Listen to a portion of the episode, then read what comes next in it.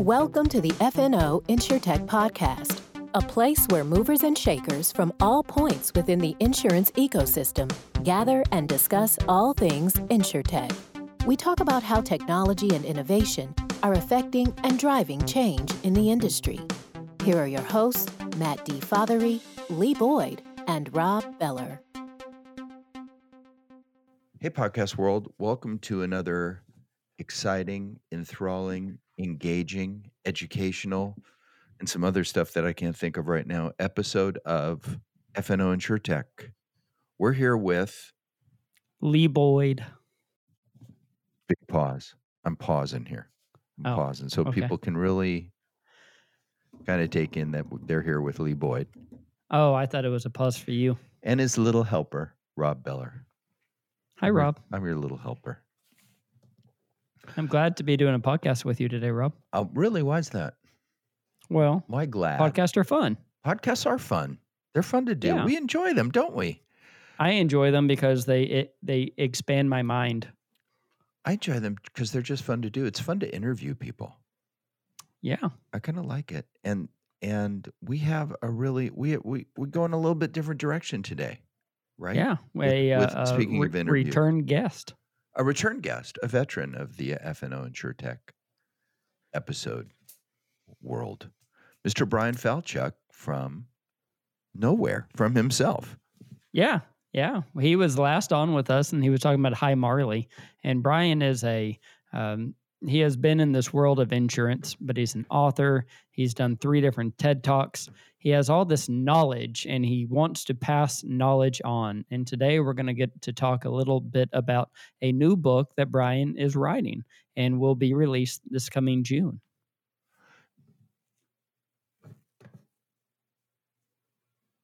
I'm very excited about this. You couldn't wait to read the email for 1 minute? I couldn't. Brian is writing a book about insurance and innovation and technology and how to do it and some best practices, some wins, some loses, right? Isn't that what he's doing? Yeah, he's writing about, he'll be talking about incumbents, he'll be talking about startups and kind of the pros and cons, it sounds like, of both.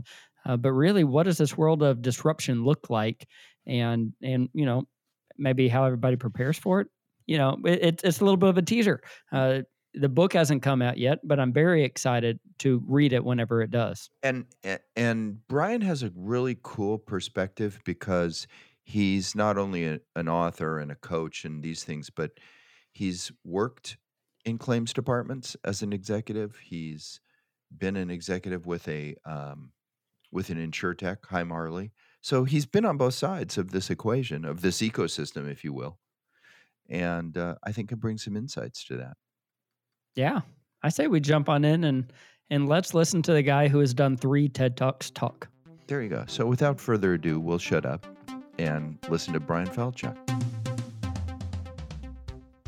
Hey, everybody. We're here with our guest today, a veteran, you might say, of the FNO InsurTech podcast, Brian Falchuk. Hey, Brian. Welcome back. Hey. Thanks for having me on again. It's great to have you. We're not usually able to talk people into coming back for a second interview. This is great. What happened? Well, I'm very impressionable, so it doesn't take much. Oh, that's great. Well, I'm really excited to be here. And There you go. It took a minute. Fantastic. Yeah. Full disclosure, we don't have Brian on video, so we can't cue him real easily what we want him to say. We did talk about this at ITC when we all got to meet up in person in September, so it's been a little while coming. That's true. So since September, there's a lot of big and interesting changes in your life, or maybe not changes, just evolutions, which is a key word that I think we'll come back to a few times today. Why don't you tell us how things have changed for you in the last 6 months or so? Yeah, well, I mean, even just this week, I grew and shaved a beard, so that's been very different. No, in all, well, that did happen, but in all seriousness, yeah, when we met up at ITC, I was there on behalf of an amazing insurtech that I've gotten to be a part of as an employee, but also I'm still a part of as an advisor, and that's the first major change. Is I was at this company, Hi Marley. I was one of their early customers when I was head of claims at Hiscox, and joined on as an advisor and left Hiscox and became their head of sales, or head of growth, to put it nicer. Growth's a nicer word than sales. People are more likely to take your calls, right? Yes, yeah, that's true. Totally. I know. Yes. Yeah. Really incredible to be a part of the early growth stage of that company. And through that process, I started to, I was talking to a lot of leaders at various carriers, heads of claims, CEOs, heads of IT, and I got some consistent themes. And at the same time, we as an industry are facing a lot of disruption, and there's a lot of consistent themes there. And I kept seeing how those two sides of the equation were coming together. And with my kind of unique background, having been at both the carrier and the insurtech side, I decided to leave Hi Marley on January 1st or December 31st, whatever, some point around New Year's, really to do more work on how these two pressures or themes come together. And that's what I'm focusing on now. I still have, we were talking before recording, this other side of my life that's like author and speaker and coach. So that continues on, but my insurance work is a bit different now. And I'm trying to help carriers navigate this tricky spot we're in where, as an industry, we're very handcuffed, right? I use the word handcuffs and headwinds a lot. We've got all these pressures working against us. We've got constraints we have, whether it's culture or politics or past systems and whatever else we feel is holding us back, regulation, et cetera. And yet we've got these startup carriers who have none of that or less of that. And several of them start their advertising or their marketing or their social media blitz with talking about how terrible insurance companies are. Right. And that just doesn't sit well with me because, yes, I'm biased. I came from carriers, but also because having run a claims organization and got to connect with so many others through my work at Hi Marley, I know how much these people care about the customers who need them. And so it's not that they're terrible. It's that they're a bit stuck and they don't necessarily have the resources or feel they have the freedom to make things better. And I got to help a little bit with that through my work at Hi Marley, and I want to help more through the consulting and advising work that I'm doing now and a book that I'm sure we'll touch on too. Sure. So that's kind of where my non-motivational speaking side of my life is at right now. You bring up a good point, and it wasn't one I was planning on talking about, but sometimes we see it in the insurance industry, and sometimes those of us that have been in the industry for a very long time, sometimes we know too much. Yeah. And right. And, yeah. And so you think that, well, this can't work or that can't work because of this, this, and this reason, or what have you. And new entrants come in and they're not as encumbered by that kind of thinking. Yeah, very true. Do you know what I'm saying? Yeah. And at the same time, there's things that they don't know that they presume.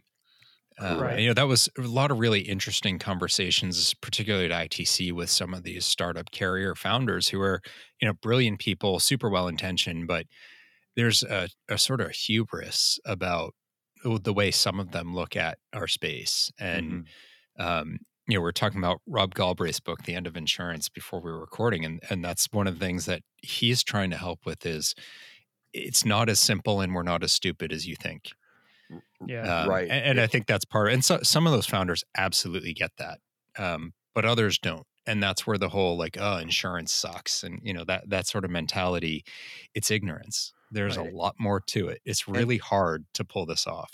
And in good times, when the money is flowing and abundant and all these other things, it's a lot easier to float a boat than in turbulent times. For sure. Yeah. And we'll see, maybe we'll see that in the not too distant future. Let's hope not. Yeah. But I want to ask you about your unique perch that you've been in that not a lot of people have had the opportunity of. And that is being an executive, and in your case on the claims side, being in the C-suite on the claims side of a carrier, and also, you know, having a kind of an equivalent level job at an InsurTech. Share with us some of the insights that you've gained from being on, you know, if you will, both sides of the fence. Well, on the carrier side, I really was lucky. And I've worked for some really cool businesses, some cool carriers. Hiscox will always be the one that's closest to my heart for a variety of reasons. First of all, like, my team was unbelievable. I literally love those people. I miss them a lot. But Hiscox, the Hiscox I worked for, and, you know, every company changes over time, but while I was there, it was certainly an incredibly driven, innovative place. And that's one of the reasons why I was able to be first, second, third, something like that, customer of Hi Marley's. Depends when you do the actual measurement. Like, was it when the pilot started or the press release went out? And we're all a little bit defensive of who actually gets to be first, but officially it was West Bend Insurance. And I'm not bitter about that at all, which you can't see with the video on. No, we hear it in your voice, Brian. I can't imagine why. No, but that I don't know that would have happened at a lot of other places, and I felt really lucky for that. So I was at an organization that was willing to say, you know, we don't know everything, we have a lot of constraints, and yet our customers shouldn't be constrained by our constraints. We need to find a way to do better anyway. And that's, you know, that's not a common cultural shout, or it certainly wasn't in 2017. I have seen a lot of movement since then, and that's fantastic. We were on the smaller side. When I joined, it was around 400 million the month I joined. And when I left, it was about 800 million. So still, you know, now it's gotta be about $1 billion. But, you know, the company doubled. We're still relatively small from a staff standpoint. You know, I think I was like the 23rd person on the claims team. And when I left, there was 60 something, and now they've added a lot. So there, you know, but relatively speaking, look, I used to work at Liberty Mutual. There were thousands you know, one claims office. So on the scale of things, is a smaller organization. That means you can affect change a lot faster and a lot more directly. And we took advantage of that. So that primed me, I think, to see that there are ways to do it in this world of being constrained. And then to go to the InsurTech side, you know, you have a lot of freedom, but you don't have the financial cap, you know, the financial kind of wherewithal. Even if you're well-funded, you still have runway, and you're still not bringing in enough to ultimately support yourself without more funding. And that's a very different mindset. You know, for me, like, I remember we had a particularly bad claim, tons of money, even after reinsurance, it was approaching $10 million in that one claim. And, you know, it wasn't a happy thing. I didn't like to have to talk about it or get the approvals. You know, I could sign up to 5 million, but I certainly couldn't sign this one. I wasn't for a second worried that this was a bet the company or risk the company kind of payout. Mm-hmm. You know, reserves aside, like, that just didn't come into place. Hi Marley's A round was smaller than the value of that claim. Hmm. So, you know, just totally different kind of feel when it's like, do I expense this muffin that I just got for breakfast? Or, you know, I've always been really, like, I don't think anyone ever liked traveling with me because I generally, like, I am pretty careful about how I spend. You can say cheap. That's okay. Cheap is, I'm profit focused. Let's put it like that. But I am, like, I do. I take the subway instead of a cab in New York City, A, because it's a lot faster, and B, because it's significantly cheaper. But I care about those things. But it's a totally different thing with the startup. Is like you need people desperately, and every little dime that you spend impacts your ability to do that. So that's a very different kind of world to live in, and to have to be on the other side of the sort of sales and pitching equation is really difficult. And of course, like, I had a different appreciation for that because I was on the receiving end. So I know what's annoying and what isn't, and I know what might break through and what doesn't. And I know what, you know, for me, I was really lucky when I reached out. It's not like, hey, I'm some random salesperson. The only insurance experience I have is being dedicated to selling an insurance. I've been you. You know, I've literally sat in your seat, walked in your shoes, lived what your people are living. I know what your life is like. So when you tell me this is my problem or this is my constraint, I actually understand exactly what you're saying. That's a really different position to be in. And people will open up to you and explain things in a way that they probably wouldn't if you were just the insurance vertical sales guy at company X. Right. You know, Brian, what I think is really interesting is that you're able to make this whole world make sense, and that you're able to take your past experience and really look at what's going on. So you've worked with insurance companies, you've worked with insurtech startups, but you have this whole other prior life, right? Where you've written books and have actually spoken on TED Talks. Yeah. I want to see if first I'm very interested in the TED Talk. I don't know if that's out of order, but is that something you can talk about? What is it like doing a TED Talk? Why did that, or how did that even come about? Yeah. Oh, I'm happy to talk about it. So I've done 3 now. It's been almost a year since my last one, and the video finally, like last week, finally hit YouTube. So I can actually share it, which is pretty cool. So for me, you know, that whole side of my life, which is very much still going on. Yeah. I recently put out my second book. I'm still, I'm going to give another talk in a couple of weeks to an undergrad business population at a school in New Jersey. I'm still doing that stuff. I'm coaching a bunch of people right now as well. And you could say, well, that's like a totally different version of me. Like I've, many hats, but actually they all intertwine, especially as I've moved up in my career and like being in a leadership role versus, a line role or even just a manager. Leadership to me is about that connection with the individual, because why else would they want to follow you through anything? And so my work in that space, the writing I do, the speaking, all of it directly contributes, I think, to what has been a really amazing career in the insurance industry. So they are totally intertwined, despite what anyone might look at on the surface, like, oh, you're writing about like your life story or your relationship with your wife. Like, what does that have to do with reserve ratios, reserving? Maybe a lot, maybe not a lot, but for me, in terms of how I live it, it's pretty front and center because it's ultimately about people. So that's always been going on for me. And you can see when I started to get into that work is when my career really, like my ascension into leadership really kicked in. So I wrote a book that I think we might've talked about in the past. I don't know.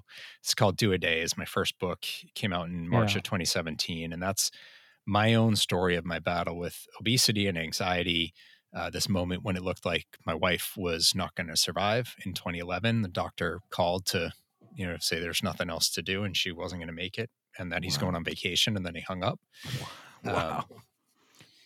So like that, that dramatically changed my life and my approach to it. And out of it, I developed a sort of philosophy on how I live that I call Do a Day, and I started coaching people with it. So this is kind of the genesis of the work I do today. And when I put the book out, there were 2 things I wanted to achieve. And funny enough, this story is my 3rd TEDx. The first is I said, I want to do a TED Talk. Yeah. And not a TEDx, a full-on TED Talk. Now, I still haven't done that, but I've done 3 TEDx's, and there's got to be some kind of conversion ratio where it adds up to enough to equal the big one, but maybe. I think so. Yeah. But that was one of them. And the second, and everyone was really supportive of that goal. The second goal, everyone laughed at me for, and that was to be on the couch in the woods with Oprah on Super Soul Sunday. And to be fair, like I used Photoshop and put my head on someone else's body. And so like, it looks really funny, and that's part of why they laugh. But it's also like, I got the TED Talk, the Oprah thing. That's ridiculous. Well, the thing is, it is and it isn't. It's only ridiculous in the sense that, do I care about you laughing at me? And is that going to stop me from going for it? So the TED Talk or TEDx or whatever the goal is, I had things that were not like, it's not because I want to get on TV or I want to have a video that lots of people watch. It's to be able to do those things is a sign that I'm having the level of impact on other people and giving them some tools to help change their lives at such a scale that it would warrant me getting on those stages.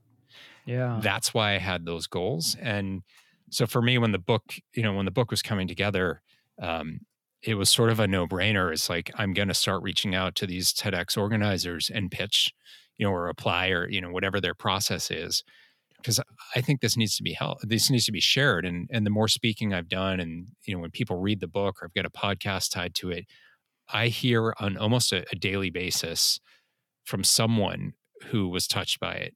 And that's why I do this stuff. So the TEDx was like, that's another way I can help someone change their life. So that's really critical for me. Yeah, that's really amazing.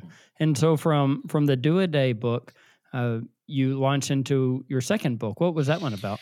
So the second book's title is less catchy, but it's the 50, 75, 100 solution, build better relationships. And it needs the second part because people are like, oh God, it's a math book. And they hear the numbers. It's all about relationships that maybe are dysfunctional, or maybe they're fine, but they're not quite what they could be. And the reality is every relationship could be better. And we all have relationships that could be better. So this isn't just for a certain audience or a certain context. It's not just about romantic relationships. It's not just about your family or your spouses and siblings. And it's not just a parent, kids, it's business as well. And that's what I realized is through working through some issues in my own marriage, kind of the vestige of my wife's health issue back in 2011 that is still with us today, but her life's not in jeopardy. It just changed the dynamic in our marriage pretty dramatically. And it took some really tough moments and some work, some really extreme work, to start to make the right kind of progress. And in that process, some things that I was introduced to and enlightened by just started to come together really clearly for me as a different approach to the difficulties in my relationship with her and then other relationships I was struggling with. And I did a TEDx on this idea as well. And I share this story from work, and I won't say which company and I won't say who it was with, but I was in a senior role at a successful business, and my peer had, I come to find out, she had screwed something up pretty majorly and was hiding it. And unknowingly, I had sort of stumbled across exposing it. But I didn't know that's what I was doing. And so she went from being a friend and, close colleague who I trusted to someone who suddenly was attacking me pretty nastily and trying to get me fired. And I had no clue why. Like, we had dinner one day, and like 3 days later, she's sending this scathing email to our CEO about how incompetent I am and how I need to go. And by the way, I'm CC'd on it along with our CFO. So that was good. So, I had that going on. I had the marriage stuff going on, and I'm reading this book on Buddhism that a counselor who I was going to work on my relationship with my wife, more accurately, to give me more coping mechanisms to deal with how my wife was right and I was wrong, or I was wrong and she was right. But, that's how she saw everything. And of course I felt the opposite. Like, I just need to put up with it. I'm good. Like, it's not me, it's her. So I just need to be able to like hold my tongue. Which FYI, that's never the case. It's not one of you and not the other. It's both of you. Right. But yeah, like, I started to get introduced to this stuff, and it blew my mind. And there were three particular ideas that really came together that just opened my eyes, and I started to apply them.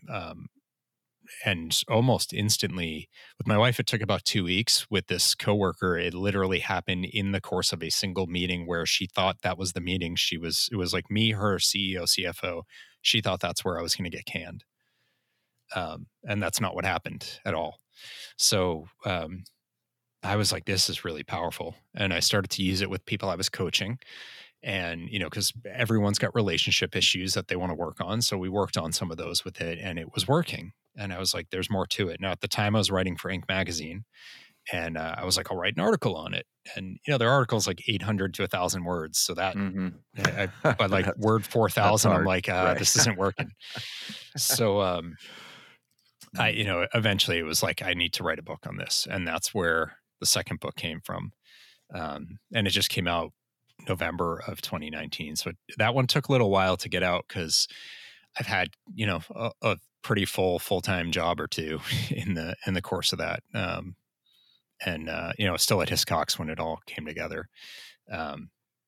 So it's been a lot of effort for something that I think literally everybody needs. And especially, in insurance, like what's the first thing everyone says? It's a relationship business. Other than making some joke about it. Yeah, it's a relationship business. There you go. And I don't care how much AI and predictive analytics we ever have and how many drones are doing all the field work or not.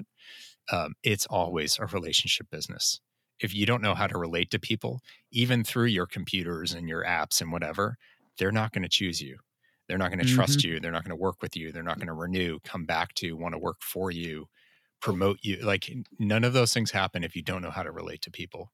So Brian, tell us about the new book. You've been on a journey with something new, a little bit different for you, a topic, though one that you're certainly very qualified to write on. So why don't you tell us about that and what your thinking was behind it? Yeah. So when I was writing the first two, people asked what the subject was, and I would jokingly say it's about insurance, and then they'd kind of roll their eyes, but that wasn't true. But now it actually is. So that's my joke now, is like I need some other funny thing that I'm writing about. So I'm writing about insurance, and it kind of goes back to what we were talking about earlier on around this spot that existing carriers are in. It's called The Future of Insurance from Disruption to Evolution. And essentially, it's this idea that, for us in the incumbent carrier space, and I still wear that hat, even though technically I'm not at a carrier anymore, we face so many constraints. Whether it's the regulation side, the legacy systems that we have that don't allow us to do things, or even just the cost of them that we're still facing, or maybe we've been burnt by it. We spent $300 million for 8 years on a core system, and it's not anything like what we thought it would be, and maybe it's not even done yet. It's pain. Our hierarchy, our culture, our politics, our whatever. Maybe it's our structure. So, are we a mutual? And so that limits our access to capital in some ways that a stock company wouldn't have, or we're a stock company and we got to worry about the quarterly results. And so it makes us a little bit gun shy about some of the investment because we need to make sure, we're going into cat season. And so we can't be spending on our systems like that because we may need that buffer in case the cats hit, whatever it may be. And there's a ton of different examples out there of some of these handcuffs or constraints or headwinds, whatever you want to call them. It makes us feel like, and this is the refrain I kept hearing in my sales capacity, growth capacity at Hi Marley. Yeah, we're too far behind and we can't do anything about it. Oh, we can't do this because blah, blah, blah, and we're stuck. And feeling sort of beaten down and like it's too late. And, coming from the claims world, claims often doesn't get or hasn't gotten a lot of the investment that some of the other spaces have because it's, in essence, it's a cost center. I would say it's the core product, but, it's money going out. And so there's a lot of efficiency work, but in terms of really investing in making things dramatically better from a customer experience standpoint, yes, there are absolutely exceptions to this, but a lot of carriers haven't done that. They put in a new core system, and that's been really expensive and painful. But beyond that, it's been more limited. And so you get this kind of downtrodden, stuck sense from a lot of the carriers I've talked to. Or they've talked about innovation and they're just feeling like it's a buzzword, but they're not really seeing how it's helping them yet. Or there's new ideas coming in, but they can't do anything with it. So that's on the one side. And the other is that disruptive threat. I talk in the opening of the book about when I was joining insurance in 2000, there was a disruptive threat, but it was from e-commerce. This is before the letter I was used in anything having to do with the internet. It was all E, right? E-business, e-commerce, e-trading. And it was, there are going to be these exchanges, and that's how insurance is going to be sold. And the transaction will all be done through the internet, and XML and SEMC was being kicked around. Like there's a lot of promise, but it wasn't all these new carriers are going to start up. And they're going to enable a customer experience that you've never even dreamt of and couldn't touch if you tried. That wasn't what was going on in 2000, but that is what's going on now. And so while there's still a lot of really cool new enabling tech, which is what all that e-commerce stuff really was, and Hi Marley is part of that, what is different today is the number of carriers that are starting up. And some are MGAs, so maybe I'm using the term loosely, But there are a lot of, there's the facilitation of the startup of a carrier is dramatically different than it ever has been. And those startups are not encumbered by a lot of the same burdens. Yes, they face regulation, but they don't have, 100 years of cultural movement in one direction or another. They don't have the same staff counts. I mean, that sounds like a small thing, but it isn't, because if you want to get an organization to move, it's a lot easier to do that with 30 people than 30,000 people.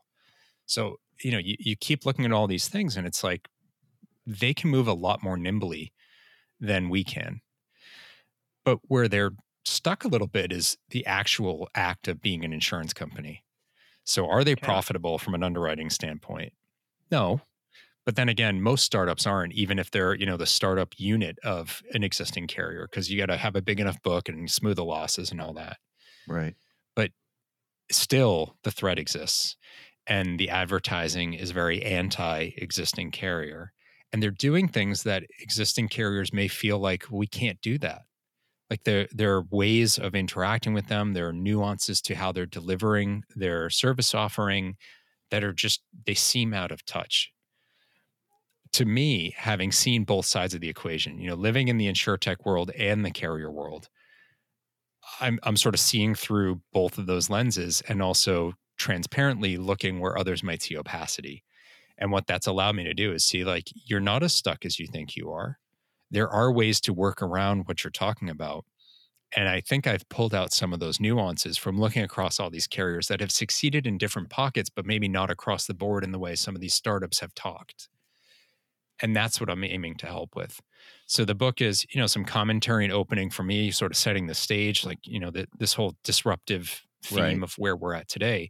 But then I moved very quickly into a series of case studies of some really fantastic carriers across the size and line of business spectrum and across the functional spectrum that have done, I don't want to use the word innovative things, because I think in our industry, innovation has become a loaded phrase, but they've done really interesting evolutionary things. And they've learned a ton in that process. And that's what they shared with me. So I've been really lucky to get a number of carriers who have been really open about, look, this is what we did. This is how it went. This is all the great stuff. And you know what? This is where we could have done better. And if we did it today, we would have been faster because we learned X, Y, Z. And the hope is that others can read this and be inspired. Take the lessons. Yeah. By those lessons and that thinking. So the cases read like stories, and then I wrap them up with 3-4 bullets of, here are the takeaways. And then at the end, pull it all together and say, okay, look, it's not about like, this case is about fraud. It's not about using that tool for fraud, although that's fine if you want to. The one in there, I think, is a great tool. It's not about that. It's about, what did that carrier learn in that process to be able to do this if you're looking at something similar? So it's not a one-to-one, like, this is the cookie-cutter approach to solving for fraud in an InsurTech-enabled world. It's about how you do innovation or evolution. Those are the themes that come together. Let me ask you about... is customer engagement in your book? Because I look at Hi Marley as, a good example of, a new way to engage the customer. Yeah. Right. And so, and we've had some other people on. We talk about customer engagement frequently, because customer engagement, let's face it, is something that the insurance industry has, I'll say, struggled with. And that's what the disruptors are focused on. Right. And like, we've had Hippo on different people from Hippo on a couple of times, and they're very focused on customer engagement. And then there's other people who say there's no such thing as customer engagement in insurance. It's a fallacy. Yeah. But so tell us about how customer engagement fits into your book, and very quickly what your thoughts are on that. Yeah. So, I mean, it absolutely does. Hi Marley is one of the case studies in there with a carrier I got really close to and think the world of, Ohio Mutual. And there's others that do it outside of claims as well. I think, to me, it's actually, it's CX, customer experience, or customer engagement is really tied into that. I think that's the battleground. It's not about innovating on being a carrier, like the nuts and bolts of capital management and risk transfer. Like, yes, there's definitely things we can all do better with that, and that will continue to move forward. But that's the legacy the legacy thing of being a carrier has always been that. And you need to be good at that, and you need to keep getting better at that because capital is moving more freely. But the battleground and where the insurtech space and the new style of thinking around this, like design think and other evolutionary ways of addressing this, that is largely around how you engage with the customer.